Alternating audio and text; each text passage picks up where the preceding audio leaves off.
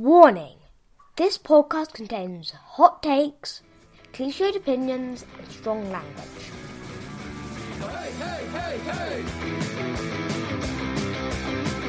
This is how my boy described my Thursday nights. We normally record on a Thursday night. He said to me, Daddy, are you going downstairs in the middle of the night to talk to different people all around the world? Welcome to the Records and Bands podcast. So that's what my boy thinks I'm doing of an evening. Excellent. Well, we are all in different places of the world. Mm-hmm. We have had an international guest. So we've got a, a biggie tonight. I think the fact that we've been recording the pod for eight months, nearly seven or eight Yeah, months. something like that. and we are yet to discuss an album by certainly someone I know you that you you're very fond of and someone I'm very fond of. Tonight we're talking about the 1978 record by Bruce Springsteen, Darkness on the Edge of Town. It's interestingly probably not my go-to Springsteen album, but when I go to it, I go hard. I don't want to get into it too early, but I'm very much there's there's a few Springsteen albums that I really love and I will listen to start to finish.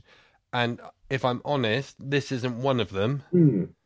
So I would say if I want to listen to Bruce Springsteen, it's either I'll put on the essential Bruce Springsteen. Best of the Beatles. But it's it's funny again because like the essential Bruce Springsteen on Apple Music isn't the same CD that isn't the same track listing as the CD I had. Whether that's a U, UK US thing. Possibly. The one you're talking about, the one with the red writing down the side, like the essential, it's it's amazing. No, that that's the greatest hits one, isn't Nah, it? From '95. I remember the one from about 2000. Ah, Because there was a right, whole yeah, run yeah, of them. There's like a Bob Dylan one, and it had like a, they'd all have a black and white picture and then some coloured writing on them.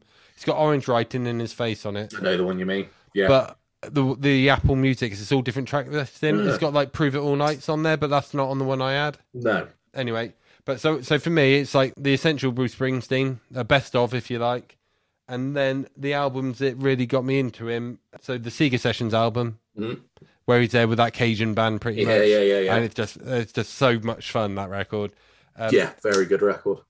And then my go-to albums for Bruce Springsteen would be The Rising, Devils Mhm. and Dust, and Wrecking Ball. I'm very Yeah. much like my Neil Young. I like the stuff that has come out since I've got into like properly into it, and then I'll go back and dabble. Yes. Yeah. That's interesting because I would say my go tos are probably Born to Run and probably Born in the USA, maybe Right. Wrecking Ball. 'Cause Wrecking Ball's a, a great record, and I think a bit of a, perhaps a wider point on Springsteen is that like he could easily fall into that category of people just churning it out or just doing the hits. But I, I, I believe that he's still making good records. Yeah. So um, I know it was 2012, wasn't it? Yeah, Wrecking Ball, uh, which is like nearly 10 years old now. Yeah, yeah. but I still think it's like one of the most relevant albums for a long time, and I think it's a really important record, and I think it's a really overlooked record as well. Yeah, and I think it probably does fall into a bit of a trap of it's just Springsteen churning shit out, but where in reality it's not. There's a lot of stuff on it that really speaks to me as well because it wasn't long after that came out that I was down working for myself, and you know, like the song on their "Jack of All Trades." yeah, yeah, amazing. And it's like I'd, I'd mow your lawn, clear the leaves that you drain. That's literally what I was doing. yeah, I'd, in in summer, I'd be cutting your grass. In the autumn, I'd get all the leaves out your gutters. Pressure wash your drive in the winter just for something to do. Anything, do what you do to earn Mm. enough money to get by. So that really spoke to me. And a lot of Springsteen stuff is, uh, you know, is around the working man, the blue collar worker, if you like, you know, and it really like uh, stuff on Wrecking Ball, especially after. You know, with all the shit going on after the financial crisis and that, and it it was just really, I felt it was a really important record and a really relatable record. yeah, absolutely. And uh, like, I'm, I'm not really uh, a jack of any trade, but yeah, you hear that and you think, oh yeah, it does ring true. It is that very, like you said, that blue collar sort of thing. I think the same of um, uh, what track is it? It's uh, Freedom Suds, a dirty shirt, sun on your face, and the shovel in the dirt. I've Mhm. never done a job like that. I've never worked a, day in my life. Do you know one end of a spade from the other? Oh, yes, I do. Yes. What is that? It's um, Easy Money. Uh, no, that's going on the town now, looking for easy money. I had it up a minute ago. Hang on, let me have a look. Yeah, and what I like about that uh, Jack of all trades track is like you got that little sort of twist ending. You know, if I had me a gun, I'd find the bastards and shoot them on sight, which is a Yeah. brilliant line because it's kind Great of like line, isn't it? I'm having to do this, but it's not. It's probably not what I want to be doing, but circumstance are out of my hands. That's a bit of a running theme of that album, isn't it? Really. Yeah, Shackled and Drawn was that song you're on about. That's it. Yes. I mean, yeah. I know this isn't the album we're talking about, and I think we definitely need to talk about this album at some point. yeah, But like, We Take Care of Our Own is an absolute amazing opener. Death to My Hometown is great. hmm This Depression is great. Like, really, really poignant. Land of Hope and Dreams and We Are Alive. Are, but it's yeah, they're my favourites on that. yeah. I've got a very soft spot for um, Land of the Hope and Dream. The the, the title track Wrecking Ball is really really good on there as well. Uh, Which uh, trouble is, whenever you Google Wrecking Ball, you get Miley Bloody Cyrus. yes, you do. What I like about the opening track you mentioned, so like we take care of our own, is I think it's it's a bit like Born in the USA. Yeah. You hear it and you think it's kind of a, this big sort of like pro. Listen to how good America is, but but it ain't. It's it's it's kind of the opposite, isn't it? we'll look after our own, our own being the bankers who have made Yeah. the money and well, only Yeah. one fucker went to prison. Like you know. Yeah. Sorry, that's our politics for the evening. Yeah. so we've mentioned before that Springsteen is one of not that many artists that we probably really share. I would say. I think he's probably one that we both like or we're both into. I think you're into him more than I am, Hmm. but you're probably more into Dylan than I am by a long shot. Yeah. Yeah.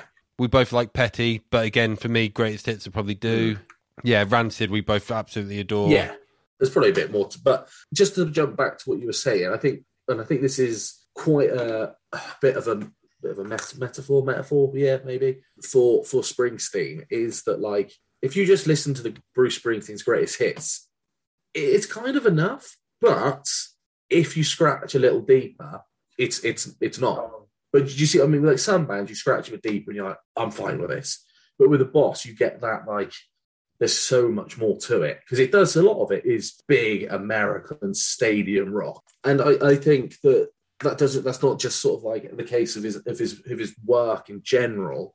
I think that's also the case with like his like a lot of his individual songs. So you've got stuff like Born in the USA is like the classic example, but then like um, we take care of our own as well. But there's like there's layers to it. I know that sounds a bit bit shit, but like there are like he, I think he's a brilliant vocalist. I think he's they're an, an incredible band.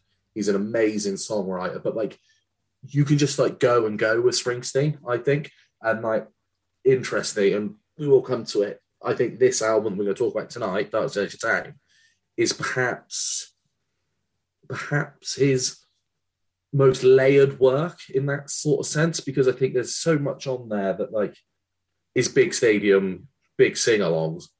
But even those songs, once you start to like you strip them down a little bit, you get into the get into the weeds with it. It's it's it's an incredible record.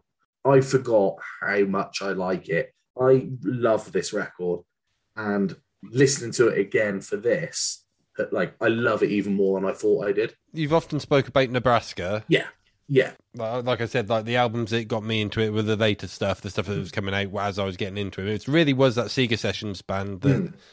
got me going.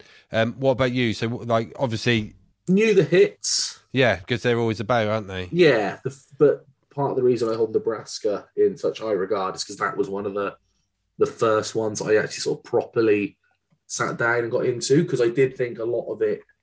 To Was that because you knew it was going to be as like this a stripped back album compared to the his big anthemic stadium stuff, or kind of a mate of mine, uh, mate Steve Moriarty. Um, I don't know, heard me listen to him at work one day, and he was like, back then, he's, oh yeah, if you listen to that, have you heard this? And I was like, oh no, I haven't actually.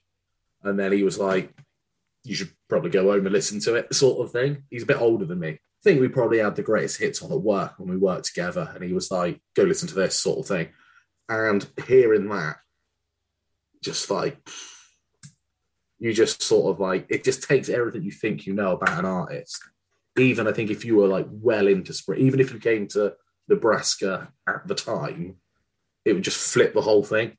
Because like up till then, I mean, this is this is pre Nebraska, but it's just like, and I've got some some thoughts about these two albums almost as like companion pieces. which we can get into. But yeah, probably Nebraska for first, and then probably jumped forward a bit and the Rising magic was probably out of time that's probably around the time i got into springsteen was like yeah magic that's Brendan O'Brien, isn't it? Yeah. Produce Magic. Yeah. Like, because Radio Nowhere's on that one, isn't it? yes yeah That's yeah. one of my favourite Springsteen tracks, and it that might be. There's not a lot to it, but it's a proper raising It's anthem. amazing yeah And I, a minute ago, I said about you know his his big anthemic stadium stuff, like his big filling arena Hmm. hooky tunes. It's like the most intimate stadium rock that you could Yeah, ever imagine, yeah, isn't yeah, it? it is. Because he's singing to you. I don't know what it is. I whether it's just me because of like the background or whatever, you know, and relating to every character in every one of his songs. yeah yeah Maybe that's it. You know, I don't know. Having never worked in an office a single day in my life, I'm oh, I've always done the physical outside labor. I'm, Yeah, I yeah, am yeah. that. You know, I relate to that, and also the every single one of his songs is about getting the fuck out of Dodge.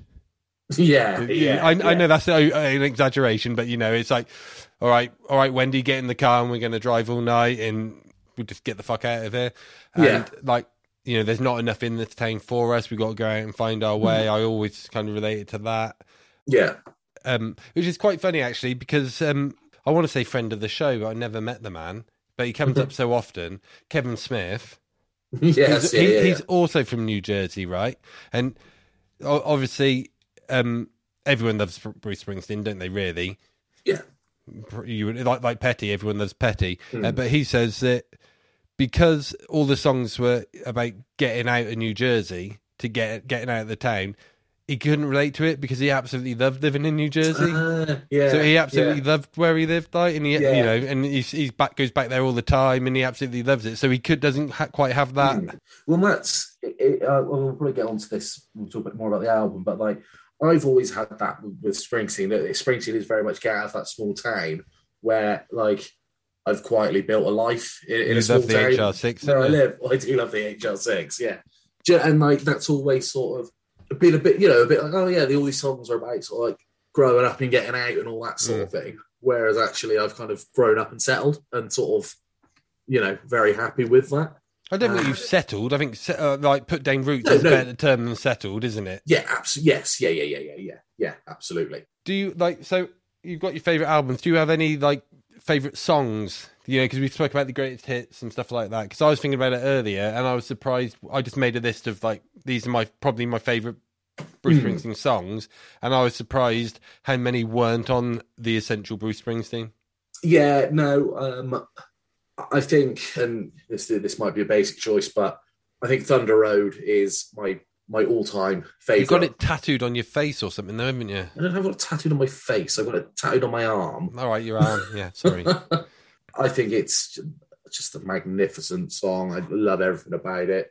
Um, I also think Backstreets off of Born to Run is amazing. There's this brilliant key change, the big piano part, amazing song. Devils and Dust is it a brilliant song. What else do I love by the boss? It's kind of a bit of a mood thing, I think. Yeah, it really is. So what I've got down here, that, so I'll, I'll come, I'll come to my favourite one at the end. I'm just going to run through a few. Okay, so ones that like are on best ofs. I love Rosalita come out tonight. Oh yeah, that's a great track. Brilliant. yeah. The sax sounds amazing on that. Um, I think Jungleland is absolutely epic. Radio Nowhere I've mentioned, Mhm. and then um, and then we've got Black Cowboys off Devils and Dust. Yeah. I think it's Mhm. a wonderful song. Wrecking Ball, the title track, and uh, We Are Alive off of Wrecking Ball. Then I've got three off of um, The Rising, which I really, really love. I really love Lonesome Day. I, that might be, again, Yeah, like you yeah, say, yeah. it might be a bit basic if you like or whatever, but I really like that. My City of Ruins Yeah. is uh, again it might be on the nose a bit but i heard i heard eddie vedder do a cover of it for um, Ah. for something it might be in the sandy Yeah. tribute i think because yeah because this was 2002 2003 Yeah, something like so that. and then wasn't i think sandy was a few years there and i think um eddie vedder did it for the sandy benefit concert or so so but i heard i think i heard the vedder version better version before. Easy, easy, and- easy for you to say. Yeah, and honestly, it is really, really strong. It's like I heard the Johnny Cash version of "Further On Up the Road" before I heard yeah, yeah, yeah. That's a great track as well, mate. one of my favorite songs on the Rising is "Empty Sky." Yeah. That's really, really strong. Mhm. So after me shouting all them out, what do you think my favorite Bruce Springsteen song of all time ever is? And we, I may have mentioned this before, so it's Oh, uh, yeah, no, I think I do now. Only because I think you've mentioned it, though. Ghost of Tom Joad? "Ghost of Tom Joad." Yeah, yeah. I think yeah, the yeah, hum, yeah. the harmonica on that is just Mhm. amazing, and it just gives me chills. And it's just like, "How is alive tonight?" Yeah, and there's some Amazing. weird, there's some weird sort of timing on it as well, Mhm. and it, it's just off enough to make you feel uncomfortable. I, I don't know. I, I don't know, but I think it might be a little bit of a case of like it's one that he recorded and then try to sort of do it in the studio. So he doesn't Yeah, do you know what I mean? A bit like because they a bit like a lot of Nebraska. They say they went into the studio and recorded Nebraska, but it sounded like shit, so they just released what he made at home. yeah, yeah, yeah. So I wonder if there's a bit of that because they're kind of companions, aren't Yeah. they? And again, I might have heard the Rage Against the Machine cover of "Ghost of Tom Hmm. Joad" before I was on that. Renegade 2002, I think that came Yeah. out. I definitely heard that version first. The, the the Rage version that is. Speaking of Ghost of Tom Joad, I think that Straight Time off that album is a brilliant song. I think that's kind of like vintage Springsteen storytelling. And I like Sinaloa Cowboys on there as well. Mhm. Just these are just some that jump jump to mind when you were sort of going through your list. Off the Rising, and I know it's cheesy. I absolutely love Mary's Place. Oh, right. I thought you were going to say "Waiting on a Sunny Day" then. Oh, Waiting on a Sunny Day is an incredible song as well. But um, yeah, Mary's Place. This this does link into my other Bruce Springsteen story. But I remember we went to see him in Hyde Park, and it was kind of like threatening to rain. And he they did that like let it rain, let it, and they did it like over and over again, and it was kind of like the One more time, Clarence. Yeah, yeah, yeah, yeah.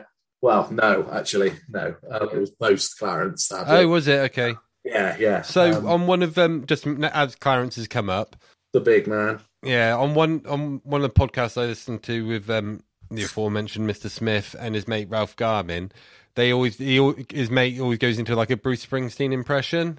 It's, a, it's like a running joke, yeah, and it always ends up with like him in an alleyway disposing of a hooker in a dustbin, or it's like Brilliant. I remember this one time I was I was walking down Main Street with my friend Clarence and we went down an alleyway and there's this homeless man and I turned to Clarence and I said, Clarence, do you know? I feel I just need to kill a man. And I got a trash can and I caved his head in. I said, Hey Clarence, let's go get a burrito. It's just like like but it, like every time he just goes Yeah. like what would Bruce Springsteen say? He'd say, Hey Clarence, what are we gonna do with that hooker? So whenever I hear the sights, I think, "Hey, Clarence, you know, I could kill a man."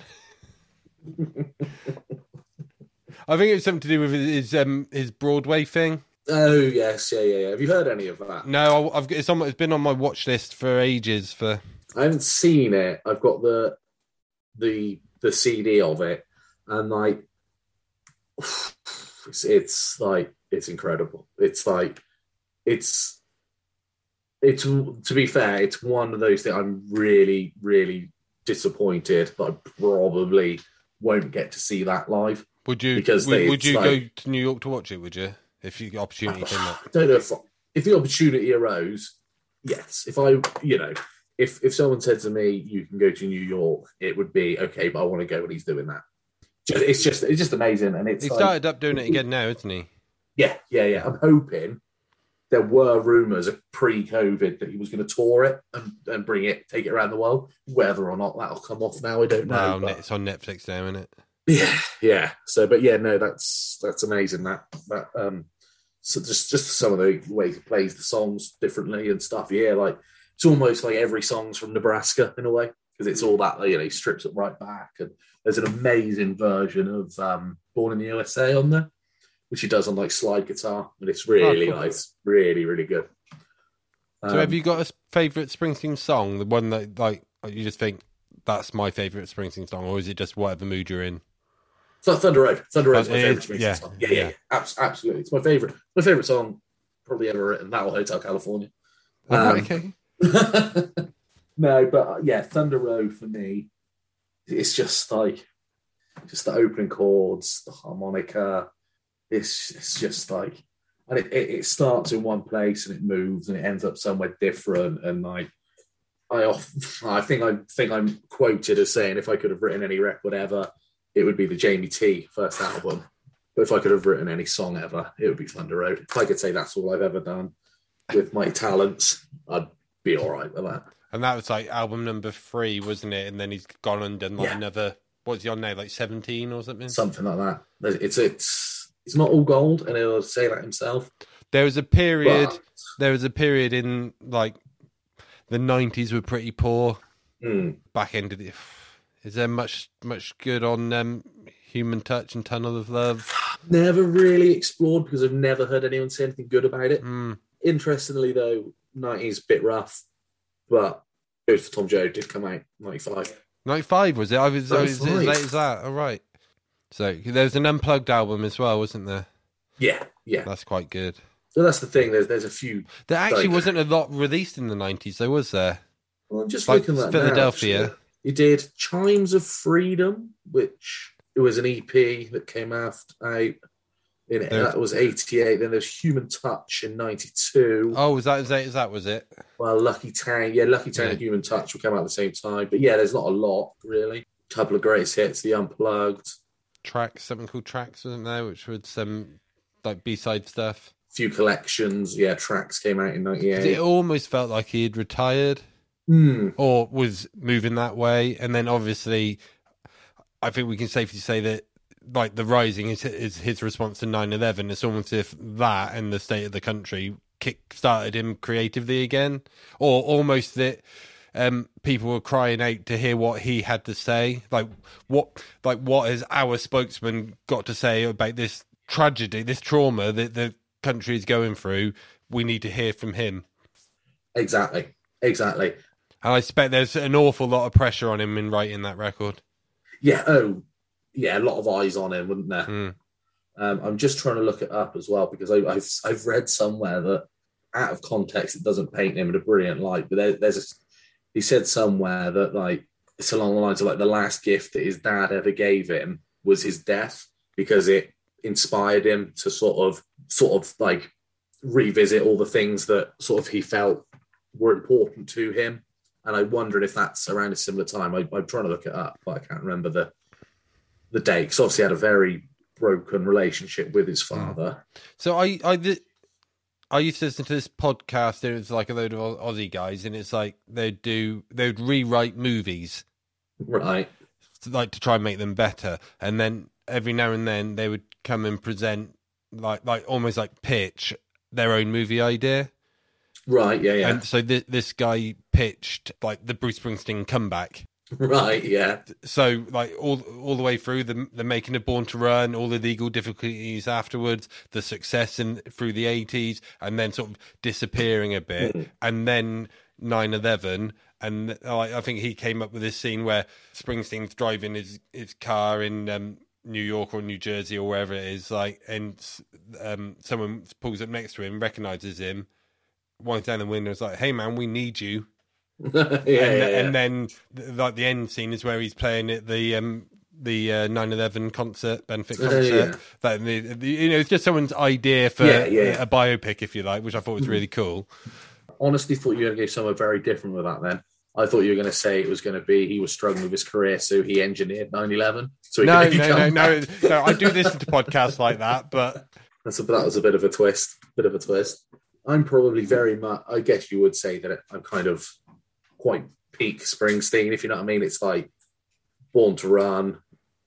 It's that sort of end, and then the rising onwards. There probably is about 15 years there, Mm. probably more than 15 years, probably 20 years that I haven't don't really listen to that much of his stuff. so there's like like Nebraska. I very rarely listen to the River. I don't listen to. To be honest, like I find even listening to this record, Darkness, I can find a Bruce Springsteen album from start to finish it can be a lot. I know exactly where you're coming from. I think, I'll be honest, I think that about the Rising. I think the Rising's a few tracks too long. The one, I, I, I suppose, the ones that I really go back to are uh, Darkness on of Town um, would be one of my favourites. I said I want to go to, but like like Born to Run's not really that long. There's a few long tracks on it, but I don't feel that feels like a long album to me. The Rising is 15 songs, an hour and Hmm. 13 minutes. Yeah, That's quite Um, a lot I- of album these days. yeah.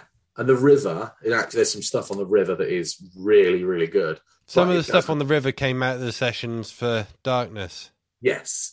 I don't think it needs to be necessarily be a double album. No, I think if that was sort of like 15 tracks rather than whatever it is, it's probably it much. is. What is it? Aaron and 24, 20 songs. Yeah, yeah. That that's because there's stuff on there like Independence Day is an is a brilliant song. Um, Point Um, Blank's good. Cadillac Ranch is good. Um, the the, the river, obviously. What's that one track near the start? Um, The, you got Ties That Bind. Jackson Cage. great track. Jackson Cage, good tune. What's Sherry next? Darling. Two Sherry Hearts. Darling, Yeah. Sherry Darling, amazing song. Proper like, yeah, yeah. Whenever I listen, like, so whenever I listen to him, I do feel I need to listen to him more often. Hmm. And also, we had it on today in um, the opening track. Badlands came on, and it's on Hazel's um, running playlist. oh right, yeah. And there, there, there's a there's a few Bruce Springsteen. She said he, he, he plays at the best tempo for her to run to. Oh, So, right, so yeah, she yeah. actually listens to a lot of Springsteen when she's out running, which is quite See? cool. I'm going to read to you as I usually do the little summary from Apple Music about our album for this week, Darkness on the Edge of Town. Bruce Springsteen's fourth album finds the rock and roll poet of the working class wrestling with themes involving troubled souls in troubled times. Songs are filled with dead end factories, dark bars, and lost horizons. Lyrical devices that reinforce Springsteen's idea that salvation is only is found only through love. Surging opener Badlands and the dramatic The Promised Land offer hope as a vaccination against sadness and struggles, while the percolating title track and poignant ballads racing in the street and factory subtly remind us that we're all just born to run. Whoever wrote that is very proud of that closing line, aren't they? I, I think they've probably had it for a while and think, oh, Yeah. how can I get Born to Run into here? So, what I want to just quickly touch on is there's I don't feel there's a lot on this album that will actually go on Born to Run as an album. No. I, and I No. think there's stuff on Born to Run that would go on the previous two albums. Yeah, Like 12th Yeah, Avenue yeah. Free, 12th is it 12th Avenue Freeze out? Mhm. That would fit on one of the uh, 10th, sorry, 10th Avenue Freeze Yeah, yeah, out yeah. would fit on a, one of the earlier records quite easy. And there's a couple of other bits on there as well. Mm. But the, I don't think like Thunder Road would fit on this. yeah, yeah, just about. I think Born to Run is too much for this record. Mhm. Yeah, And I, I, I think Jungleland might even be a bit much for this record. yeah, yeah, definitely. Yeah, But there's not that. a lot that. But again, I don't think there's a lot that you take backwards from this. No, I mean the big singles. I don't think. uh, The big singles aren't that big either.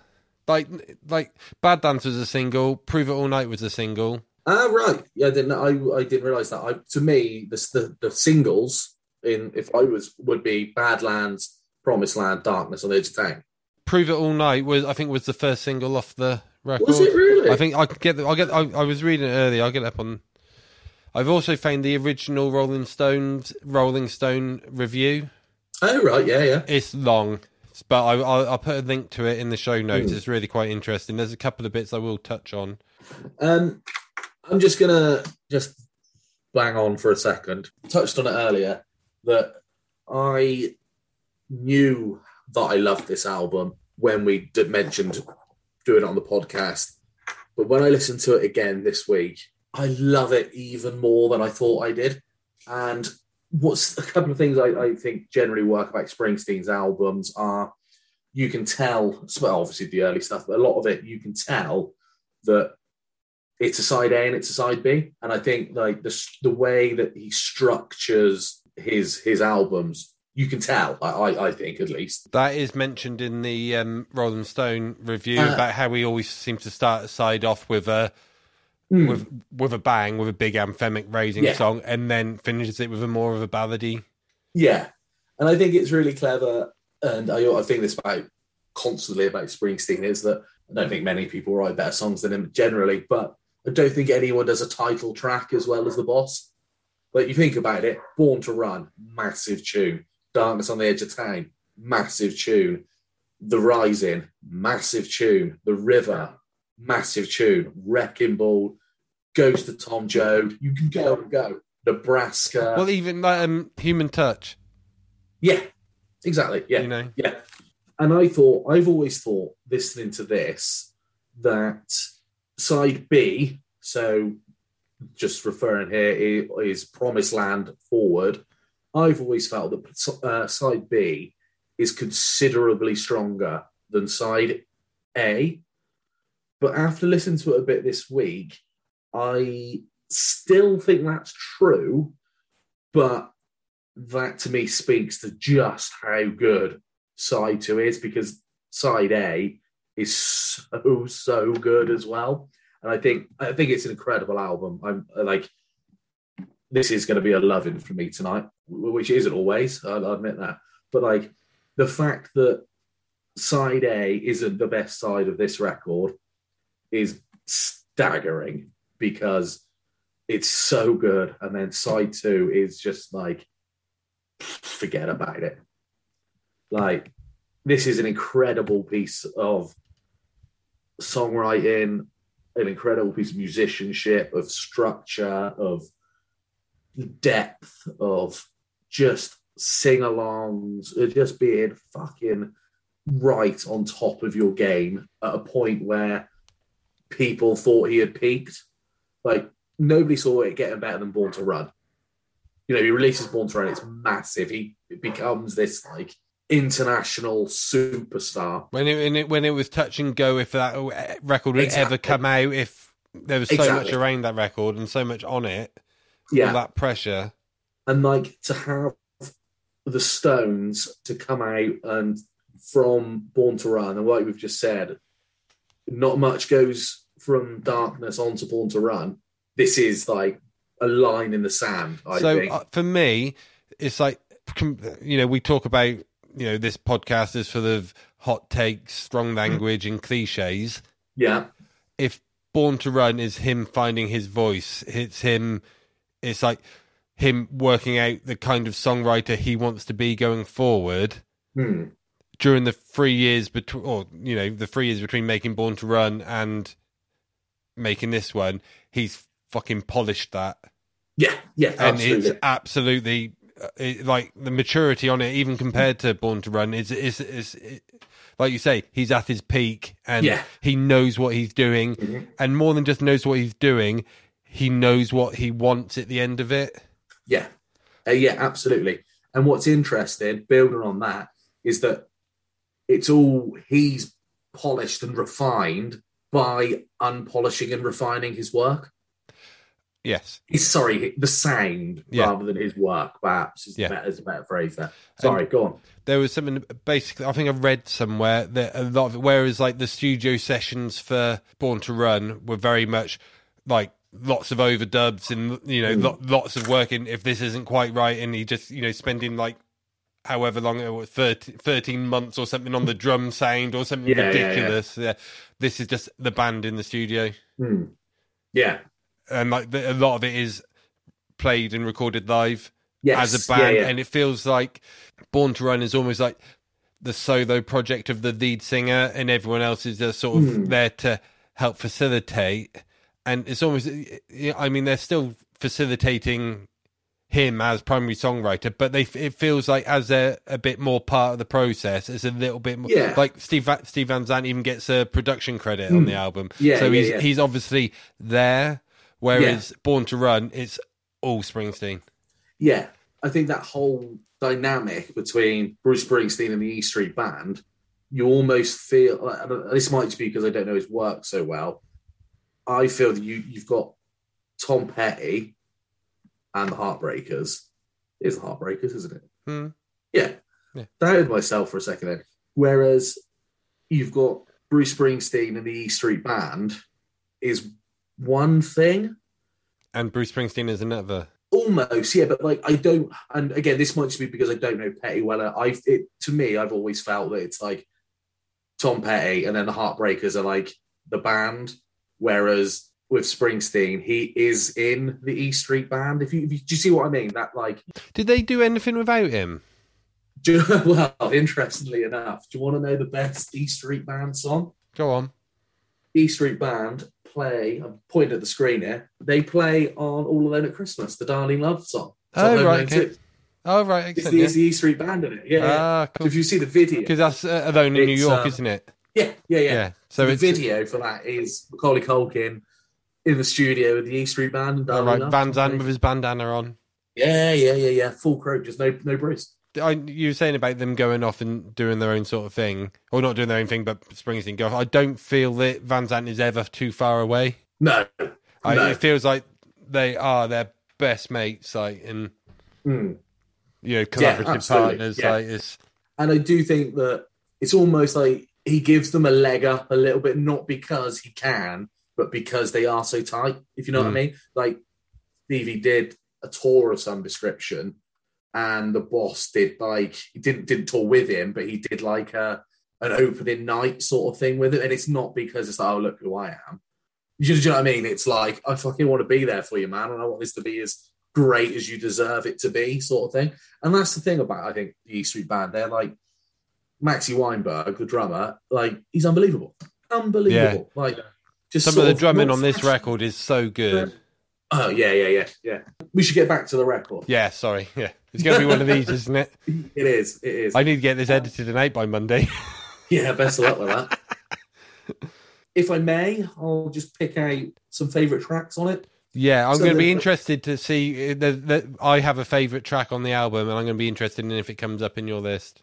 Yeah. Okay. So I'm going to start off by saying I think the two weaker tracks off this album, for my money, I'm not saying they're bad songs. They're just is Adam raised the Cain. Not my favorite song. Really like it's it's good. It's really angry.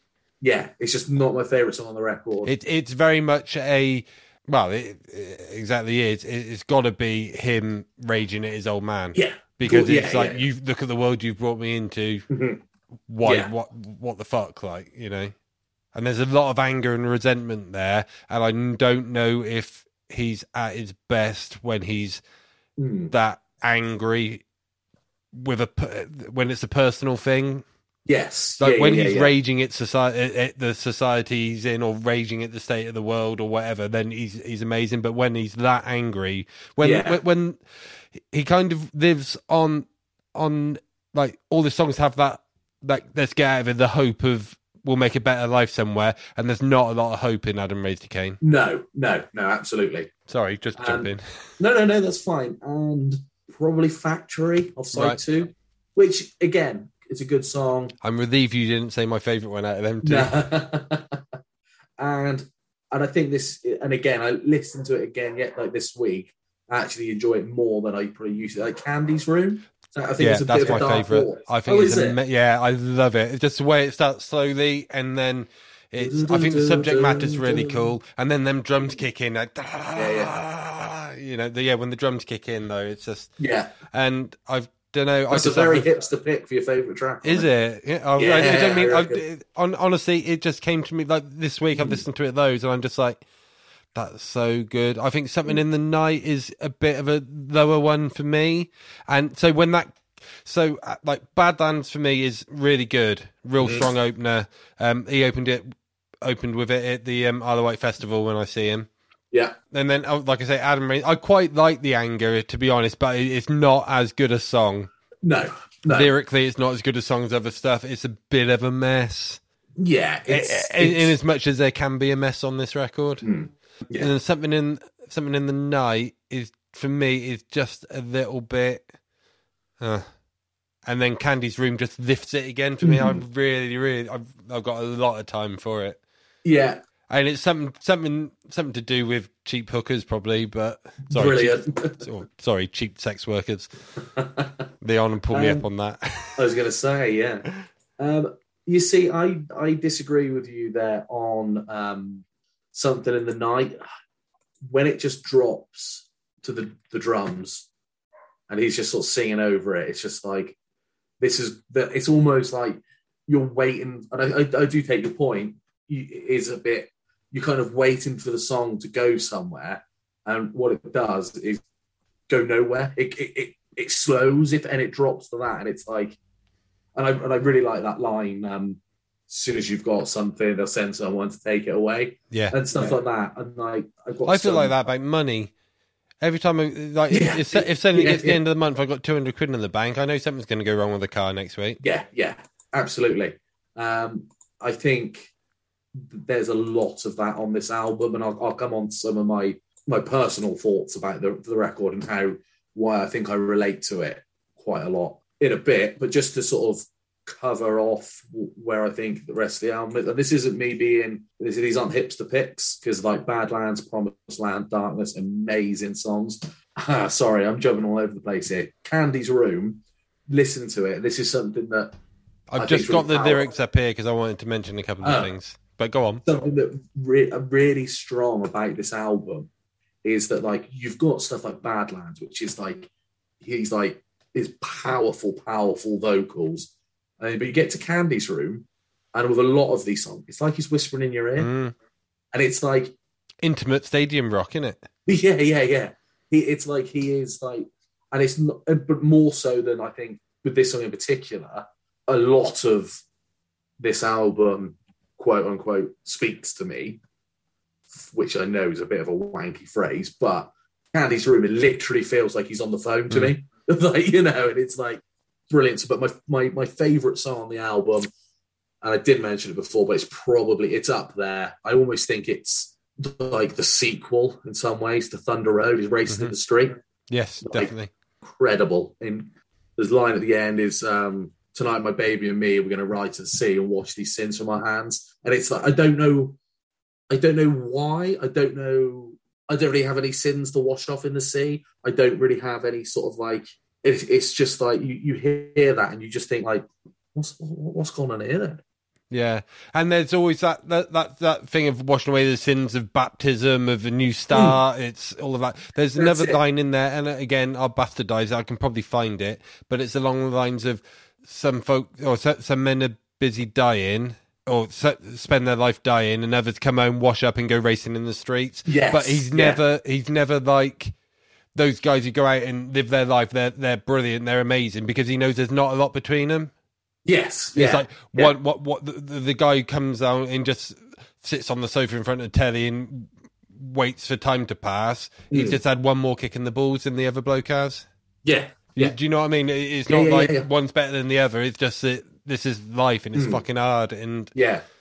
And I, and I think what you said about it, like, wash our sins off our hands, it doesn't have to be like, you know, I've murdered someone, I've done something terrible. It is that, like, I just want to make a change. Yeah, I just yeah, that's need- it. It's yeah. like, I just want a fresh start. It's just like, I've got to get get this off of me. There's a reason I didn't come back to Leominster when I came back from New Zealand. Yeah, exactly. Yeah, yeah. I came back to when I went to when I went to Australia and came back. I fell very quickly into the old patterns and doing the old things, and that uh, when I was in Australia I didn't do. Yeah, yeah, yeah. And Yeah. like, and literally go to work, go to work. You know, get up each morning, go to Go work. to work each day. yeah, go to work each day, come home, a few beers with the, or whatever with the boys, go to bed, get up, go to work, and then I just felt that you know now's a real good. So the second time I had that opportunity, I was like, I'm not going to fuck this up. Yeah. I've got an opportunity to go somewhere else, and it hasn't worked out every time. Well, no, But, but, it's that you know, just back to Candy's room. Some of the lyrics in there brilliant, and I think it's kind of it's almost a bit of that sort of outlaw feel to it Hmm. because of the subject matter. But like the the honourable outlaw and the what's the word I'm looking for? The dig almost a dignity in the s in Mhm. sex work, if you like. But there's um something like uh, so strangers from the city call my baby's number and they bring her toys when i come knocking she smiles pretty she knows i want to be candy's boy there's a sadness hidden in the pretty face a sadness of all a sadness all her own from which no man can keep candy safe Mm. and yeah i think Yeah, that's i think that's amazing like yeah. Because he's not putting himself in the shoes of the bloke who wants to get the fuck out of dodge Mm. the bloke who wants to get out of his small town or his small part of New Jersey or whatever, he's put himself in, and that might be one of the first times he's done that. Yeah, yeah. Yeah, You know, I don't know it's- the early, early stuff well enough, you know, but that's first time that, that that's what I mean by the maturity in the songwriting. yeah, I I think there's a definite step change between. There's hints of it on Born to Run, like Thunder Road and well, Born to Run itself, Backstreet. But yeah, I still feel this is definitely like this is him, isn't it? This is like I feel that on some of the stuff, certainly on Born to Run and like early stuff and afterwards, that he's singing about characters. Yeah. So he's made up a character who he's going to write a song about, mm. and you know it's going to sound autobi- autobiographical, but it's about this character that he's made up to tell this, yeah. this story. A lot of the stuff on here, it feels like it's him.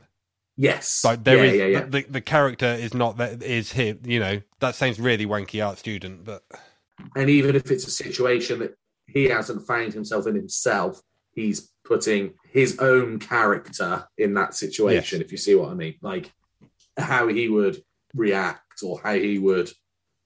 Well, I suppose some of it's perhaps metaphor, isn't it? You know, um, while we're we're, we're quoting, and I, I, I do feel like should we're just just going to go for it. That end verse again. I met her on the street three years ago in a Camaro with some dude from LA. Blew that Camaro off my back and drove that little girl away. Wrinkled around my baby's eyes. She cries herself asleep at night. When I come home, the house is dark. She cries, "Baby, did you make it all right?" And it's just like, it's it's it's incredible. And he, he goes on. She sits on the home of her daddy's, sits on the porch of her daddy's house. All her pretty dreams are torn. Stares off alone into the night with the eyes of one who hates for just being born, which is like, it's it's like, I, I don't know, I, I I've, I've well, that's getting it. That's getting into like the resentment of the mother because she had the child too young, so she never had her life, and it's like, yeah, it's it's. I, I think. Oh, sorry, sorry, don't mean to cut you off. I, I think, and I, I've been thinking about this a lot this week. That like I'm not a fan of Paul McCartney, but I do appreciate that he's obviously a very, very special songwriter because you're not that, you know, you're not that present for that long without being it. I hear the boss and I hear this album and like nothing, and I, and I mean nothing, holds a candle to it. I think it, it's incredible. And, and I, and I, I know I don't, I'm perhaps not the most listened, you know, worldly listened person, but the fact that he's so such a well-known artist, such a respected artist, that he's got to be fucking good, man. Do you know what I mean? It's not fluke, is it? like, you know what I mean? People say like, oh, oh, I don't know, pick some fucking random bloke who no one's ever heard of. Oh, he's amazing. He, he deserves better.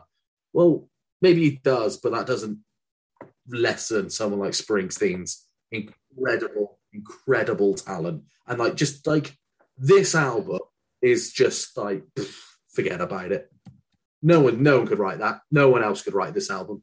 There's a few like that, isn't there? I can't think of any off the top of my head. Mm. But yeah, absolutely. But like, I don't think it's it's not a it's not a fluke that he's where he is.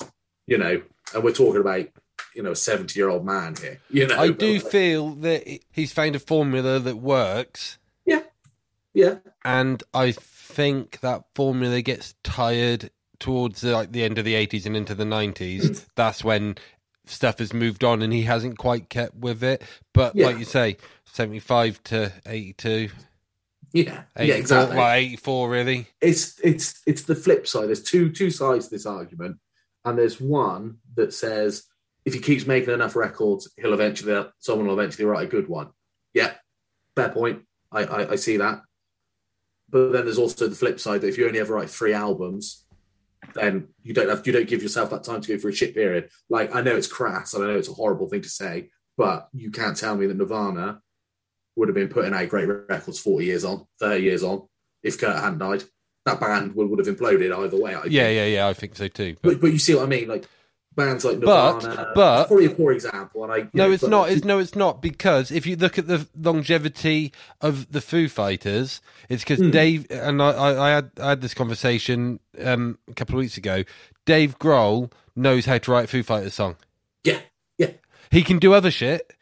Yeah, like yeah, he goes yeah, off and does like was it Probot he did, or he goes off and plays with uh, Queens of the Stone Age. He just does all of that stuff, and then they come back together and they write Foo Fighters songs. Yeah, yeah. I don't think Kurt Cobain could ever get to the point of I'm going to write a Nirvana album. He just had to get it out there. Yeah. Pearl Jam make Pearl Jam records. Yeah, yeah, and then yeah, yeah. they go off and Eddie Vedder works that does a soundtrack for a Sean Penn film, Yeah. or the Jeff Ament goes off and does a solo album with you know, which is part of a major art project with fifty two portraits he's done in lockdown, and and then they come back together and they make Pearl Jam records. yeah, yeah, you know, so there is that degree of formula, and um, I think the problem with Springsteen, or the problem that Fritz, that's the problem that Springsteen faces is because he's seen as a solo artist.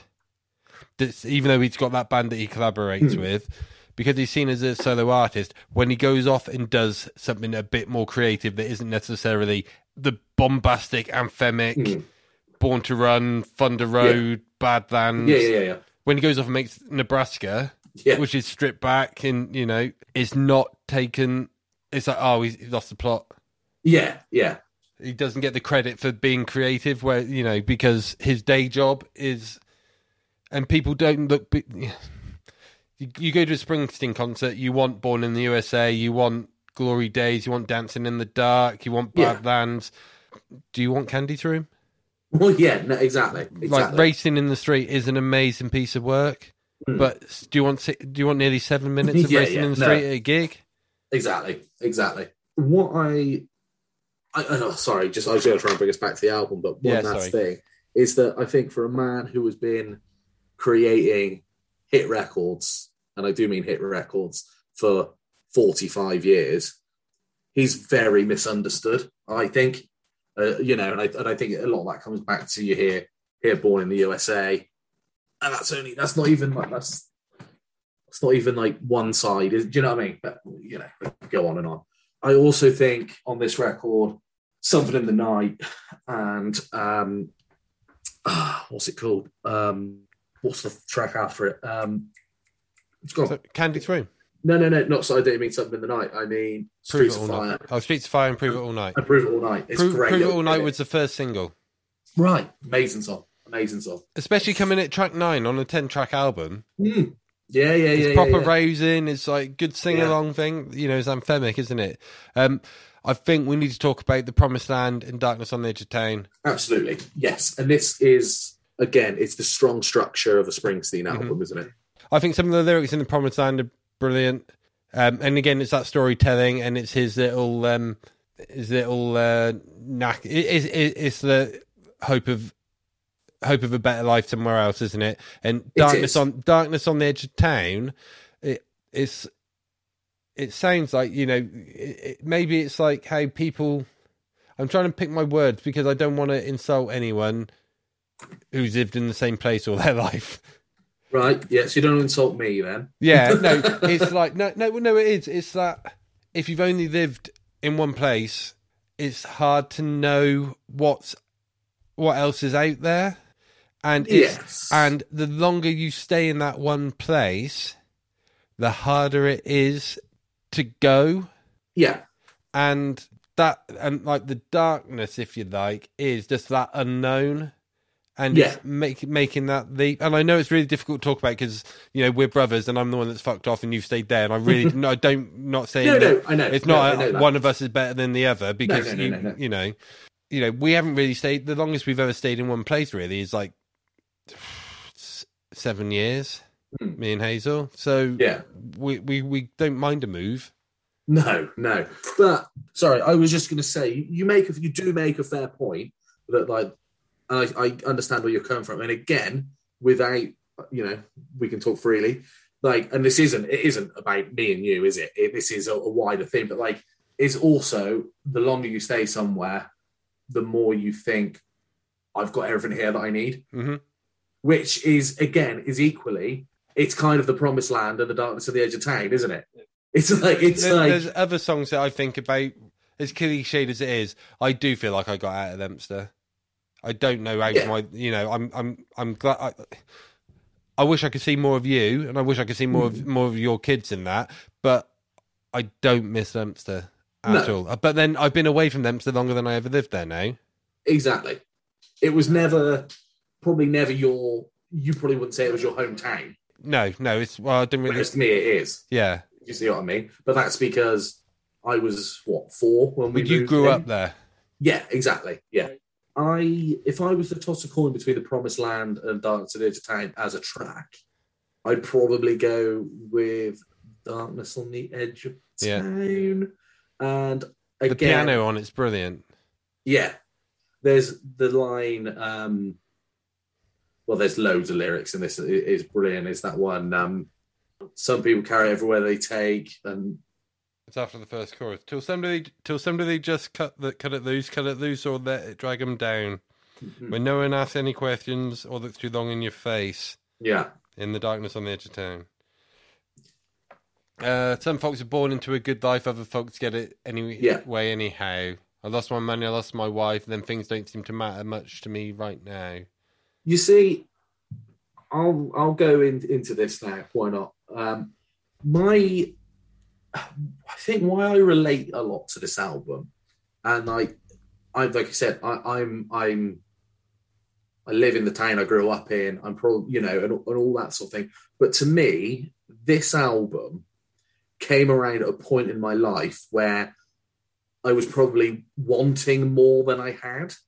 So, like, I was probably still very much go to work and then clock off work on a Friday, spend Friday night, Saturday night, Sunday morning in the pub, getting pissed, doing stupid shit, and Lads, lads, lads. lads, lads, lads. But I always felt that I perhaps grew out of that before my friends did.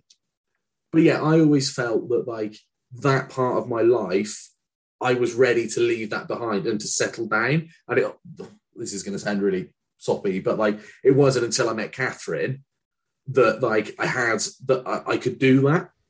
And it, I, I do seem look at this very much as an album of that, like, yes, I didn't up sticks and you know chuck my shit in the back of a car and burn out of burn down the A49 in a blaze of glory. But- you missed me there.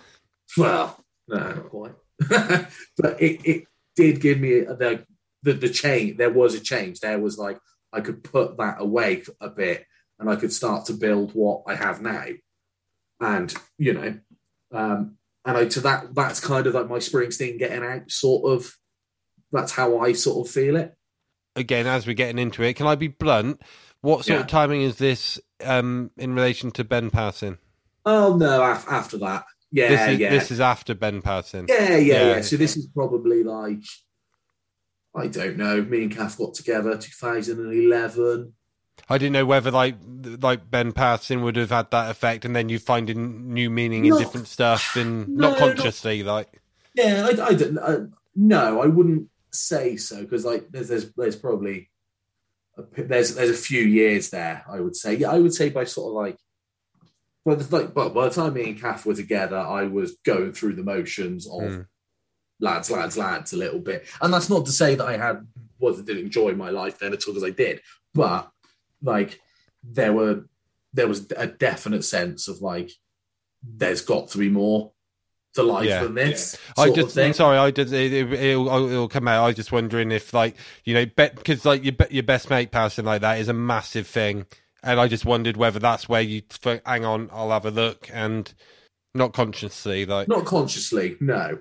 And to me, hearing this album, those themes of wanting more, of of you know, you're not overly happy, big. Do you know what I mean? Not that like I was unhappy, but like that sense of wanting more. I'm thinking, oh, there's there should there's more to life than this. Is what I discovered in this album. kind of feel with, especially when- you're coming from like a small town, it's quite difficult to say I want more when Hmm. when your mates haven't got. Let's say they haven't got to that point. Hmm. It's it's like it's almost like you don't want to seem like you're belittling. Yes, You know, and there's it's difficult. It's really tricky. Like Yeah.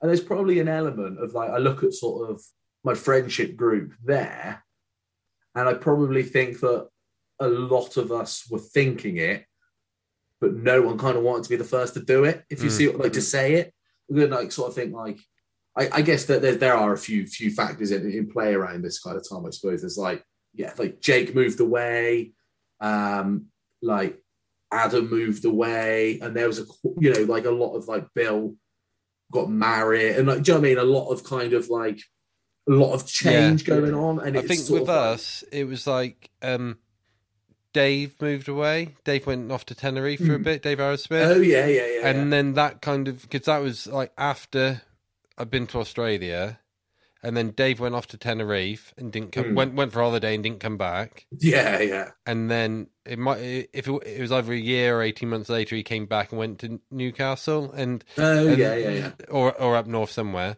Um, and a part part of me that then thought like you see him occasionally and he's always really happy, Yeah, yeah, yeah, and you just think, hang on, there is more.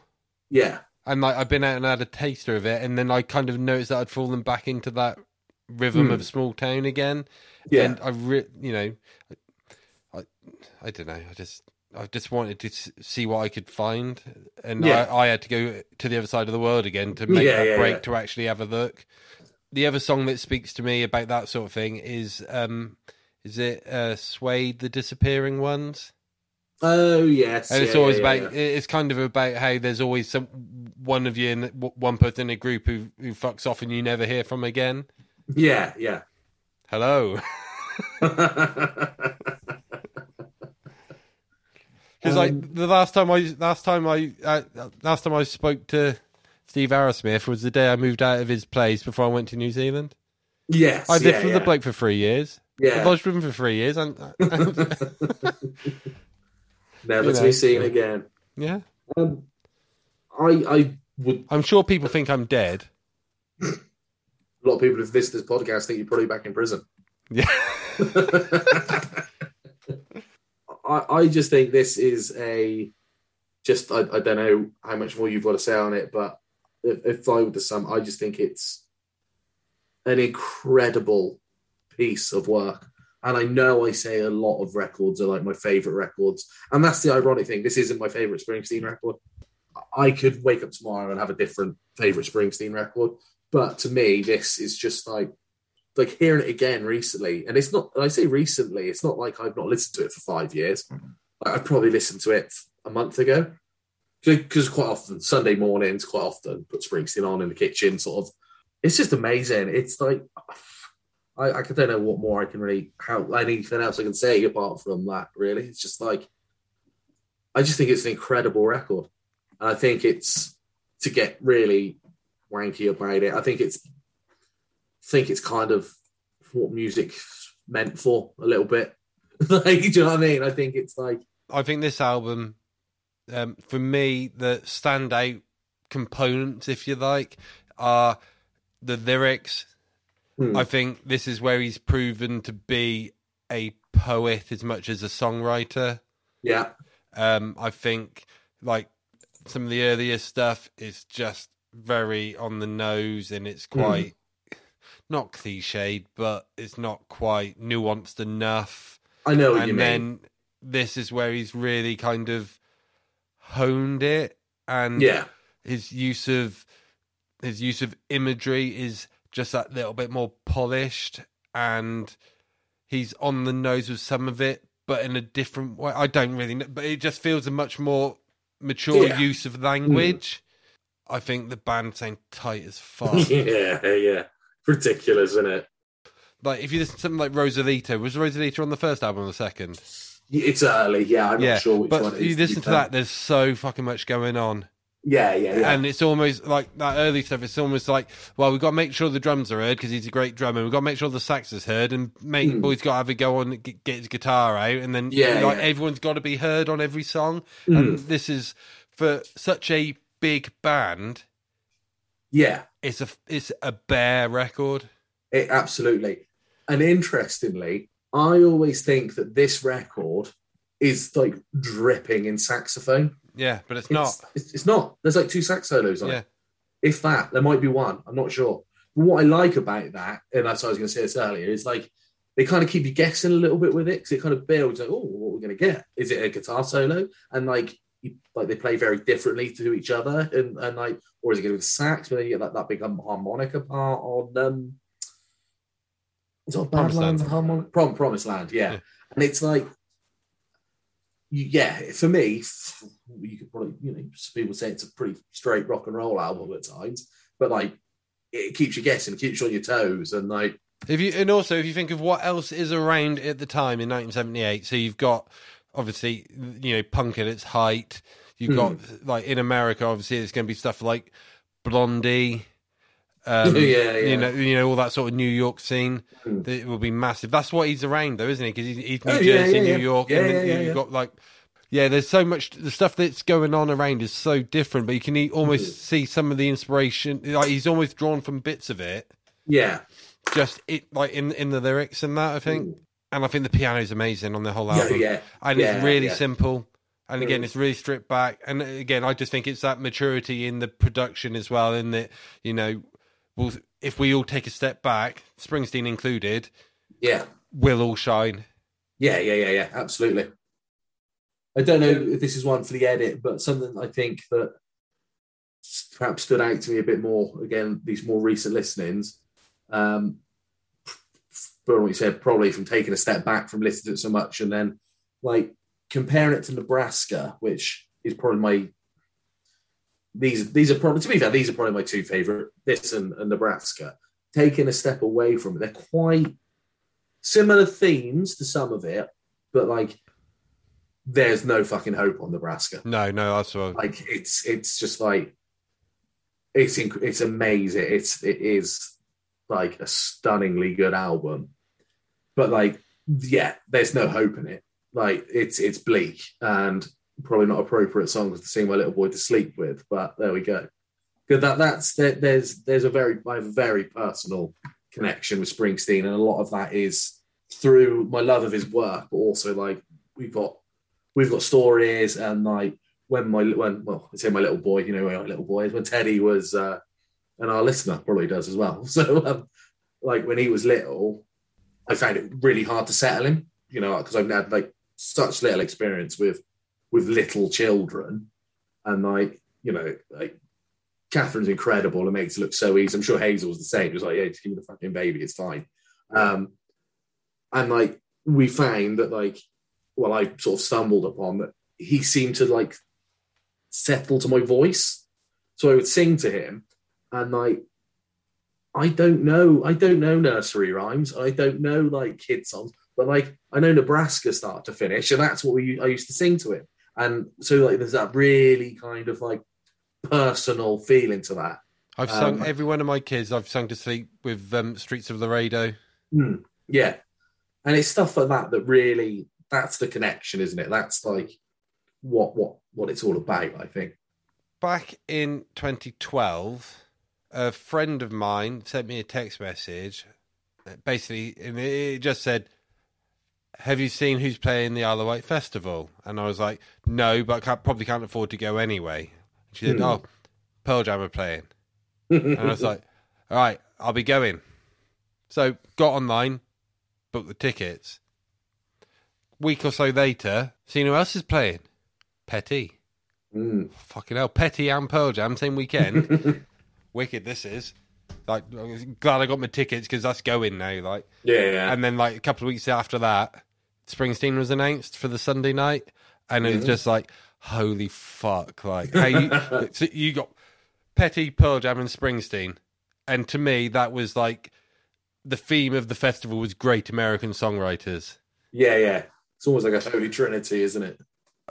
And like they've all worked together briefly, you know, and it was just amazing. I was thinking, oh, I wonder if Vedder will get on stage with Springsteen mm. and all that and the other, you know. And it, yeah, it was amazing. And then you said you were going, and I was like, oh, wicked.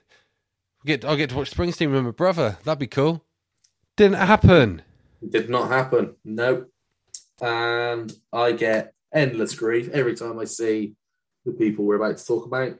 So I went to the Isle of Wight Festival that year with our good friend Jake, who um, we've been to the festival a few times together. His his his uh, dad and his stepmom and his brother, and you know, real real sort of family affair. Plus me tagged on. Got there on the f- sort of Thursday morning. Mm, Yeah, probably yeah, the first at some point on the Thursday, or wouldn't wouldn't shut up about how excited I am to see Bruce Springsteen. Absolutely buzzing. Looking forward to seeing Tom Petty. Probably watch Pearl Jam. Um, but it's all about Springsteen on Sunday, all about Springsteen on the Sunday night. And I didn't see him because I came home. So Now, I- I'm sure you're going to tell us about how wet it was because it was fucking wet. it was fucking So wet. I It was had to carry. We come to a bit. It, it rained for about. seven years. In, in fairness, it probably rained for about twelve hours, but right Yeah. when everyone was just arriving, Mhm. and it, it, I think it rained a bit beforehand, like a few days private uh, prior. And we walked from the car park after getting towed into the car park by a tractor, unloaded all the gear, walked through the campsite.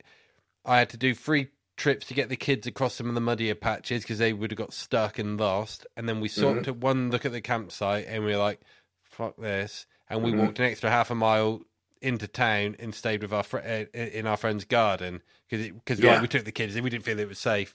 And we went out there the next day and it was literally like you remember the scenes from like Glastonbury '97, Yeah, wasn't yeah, it? yeah, yeah, It yeah. was it was like that, and we went about five yards, and the kids were absolutely covered head to toe, so we were having Mm. to pick them up and carry them through the deeper bits and that. But by the f- by the Friday afternoon, probably by the Saturday morning, it started to dry out, and it was all right. Well, my decision was made by then. So I saw Tom Petty on the Friday night, and I went back to my tent. I gathered my belongings, and I got the bus. Went to Jake's house, and then got up next morning, fucked off home. So this thing. So the reasoning being that Catherine, my now wife, girlfriend at the time, her sister was getting married, and uh, she said to me, "Oh, are you going to come to the wedding?" I said, "I can't. I've already got my festival ticket." Prior to us getting together. And I decided that, yeah, I wanted to come back home to her and spend the, the day, the wedding day with her because it felt more important to me that I should be with my wife on that day rather than seeing the boss, which, go on. You soft. C- Yes, I know, I know, and I get nothing but grief, and I, I don't care because there we go. It's a great story to look back on. So I came home on the Saturday. We had spent the, uh, did the evening do at the wedding. By the time I got back, surprised Catherine. She didn't know this was happening. Her sister cried because it was such a nice gesture. Because you know, just mention that she denies it, but she did. And then like a week later, Catherine got us tickets to see him in Hyde Park. oh, And excellent. he opened with Thunder Road, and we got to see him together, and it was amazing. And he's been he's been a, a thread through our marriage and our relationship ever since. So yeah, that's off, but you know, stand by it, stand by it. So I only, to be fair, I only brought that up because I just wanted to say that, you know, if the, if for me the theme of that festival was great American songwriters, Mm-hmm. Here we are ten years on, and I think that was on the Wrecking Ball tour that we saw him, and I, I like I said, I think that's one of the, the most important albums of the last twenty years. I stand by that. I think it's what I said earlier. I think, Yeah, I- yeah, yeah. Uh, but I feel that Bruce Springsteen is, if he's not the great American songwriter, I don't know who is.